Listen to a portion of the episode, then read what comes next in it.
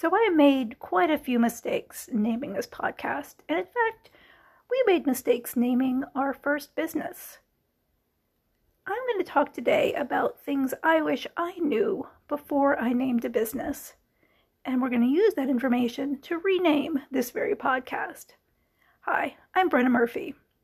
I have been the marketing medic, but we're going to change things up, and let's talk about why. First, let's talk about why the marketing medic is a good name. It has alliteration. I always like alliteration. It's catchy. A lot of people have seen the name and responded really positive to positively to it. They kind of have laughed. And it was a better match when I was focusing more on helping naturopaths market their practices. And I do really like the See Do Teach model that I learned in medical school. I like applying that to marketing. So, why am I thinking about changing it? Well, it's not really aligned with what this podcast is going to be and has become. And nobody's really searching for Marketing Medic. Plus, somebody already has the website. So there's some issues there. Also, marketing is a really broad term. Marketing Medic is kind of too narrow, on the other hand. So it's going to either be drowned out by people searching for marketing information or lost because it's not catching enough people who are niching down because it's too niche. And as I said, somebody already owns the domain. So we are moving on from Marketing Medic to something new. Now, I don't know exactly what that is yet, but let me talk about what I'm going to be looking at to finalize the new name of this podcast. One is I want to see what other people in the field are doing, especially the podcasters and content creators who are speaking to you, the hardworking, creative small business owner who wants to spend most of their time sharing their skill and service with the world, but does have to do marketing and wants to make sure that that marketing effort is efficient, is effective, and isn't all consuming. You know, does enough to keep them serving well, serving at a high level without taking over their life. I also want to really look at B2C podcasts. A lot of podcasts, and honestly, this one included, are B2B, business to business. I want to find the other podcasters who are really focusing on the people who are directly serving their clients, not people who are training other business people how to do business. Because that's where I think there's a big gap in the offerings. But I want to see who else is out there, and once I find them, see what they're naming their podcasts, what they're naming their episodes. What search terms are you guys already using so you can find me and your other friends can find me?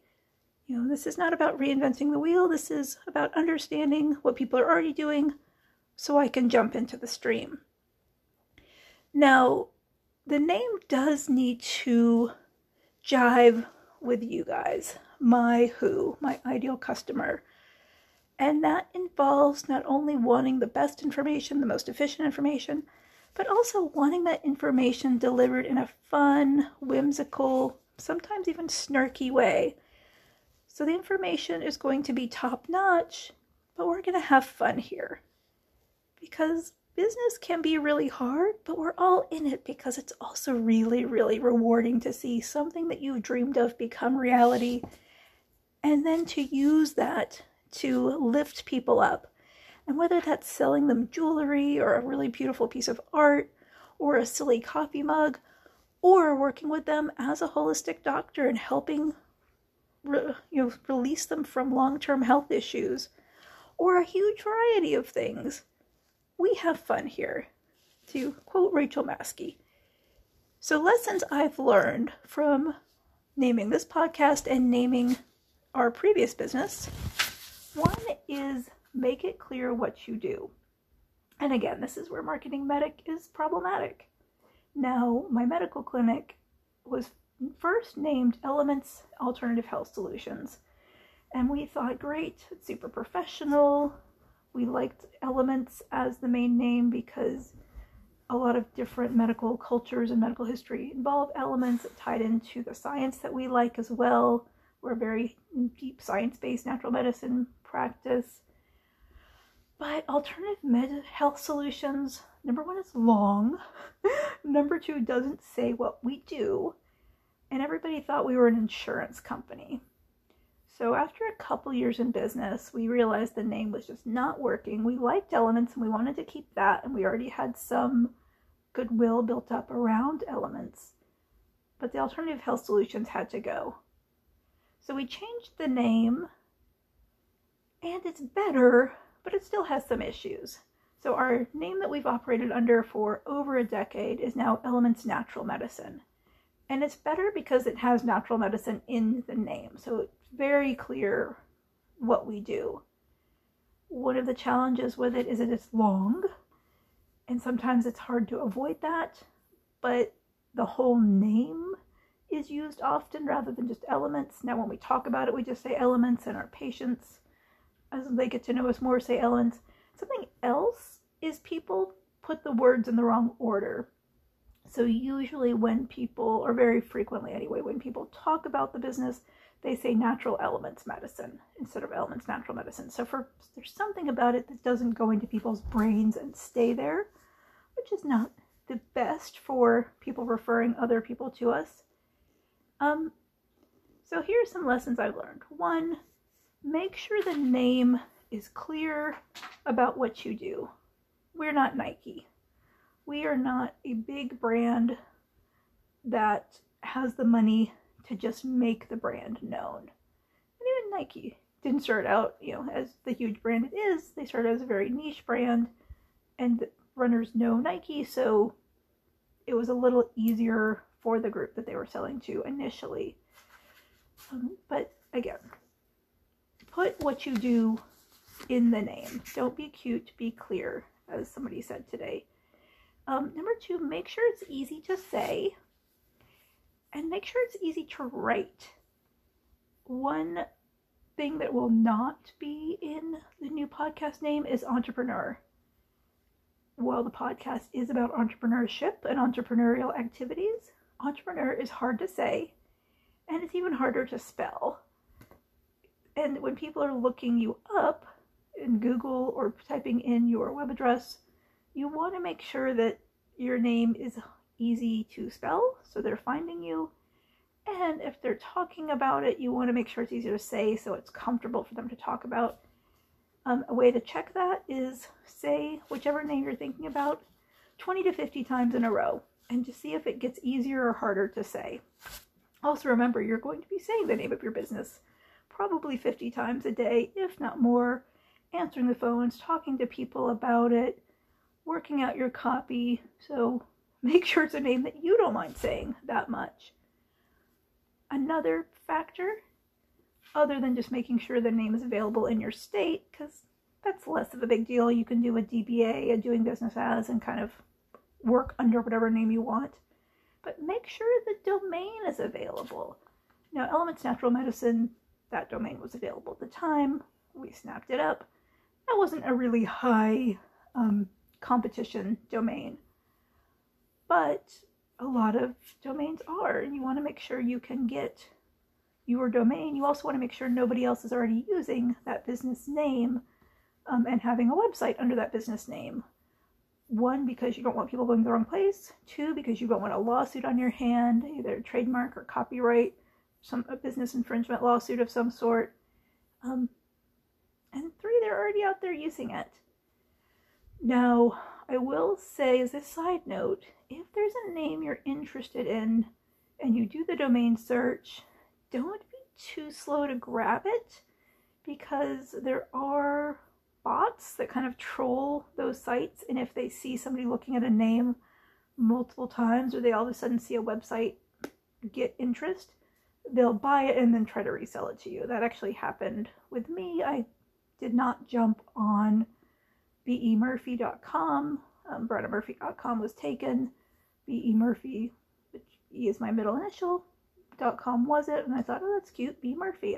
I could do something with that. But I wasn't decisive. And now a month later, that domain has been purchased. And I really doubt there's another B.E. Murphy that bought it. I think a bot trolled and I looked at it enough that they snapped it up. Um, so we'll see what I end up with as my umbrella domain. But for you guys, you do want to make sure the domain name is available and you really want that as a .com or a um, .net if you have to. Nobody else is using that, whether or not there's a business license in your state under that name. Again, just look international, look on Google and see if anybody else is actively using that name. Um, you know, you don't want confusion and competition and a lawsuit. All right, so now that I've talked about all the mistakes that have been made. What am I going to do to research what the new name is going to be? One, like I said, I'm going to be looking at other podcasts who have similar information and similar audiences and see what terms and words and phrases are drawing people into them because I want to go with the flow to get in front of people, but then be specific for the people that aren't being served. But you know, the reality is we all use the same few search terms. So I just want to see what those are and lean into that.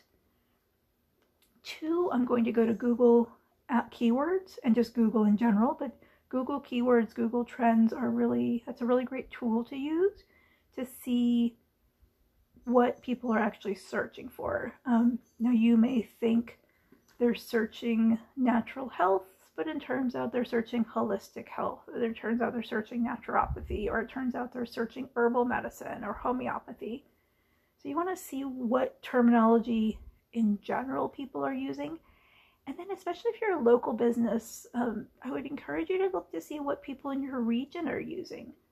This came up for one of the services that I oversaw at the end of, you know, during um, 2021. I was primarily overseeing the colonics aspect of our clinic. And on Google keywords and Google Trends, colon hydrotherapy was the more searched term versus colonics. But when I checked Georgia, which is where the clinic is located, colonics was actually the more searched term versus colon hydrotherapy. So, for our local business that marketed to Georgia, I used the term colonics in the name and the marketing and the presentation of the information, which was not aligned with the national trends but was specific to our area. Now, again, if you're national, go the opposite way but do check to see if the terminology you use is what people are actually searching for, because you may be surprised. Now, SEO research is also going to be something that I use. There are some free resources. Neil Patel has a free resource um, that will help you look up SEO terms and similar SEO terms. There are some plugins.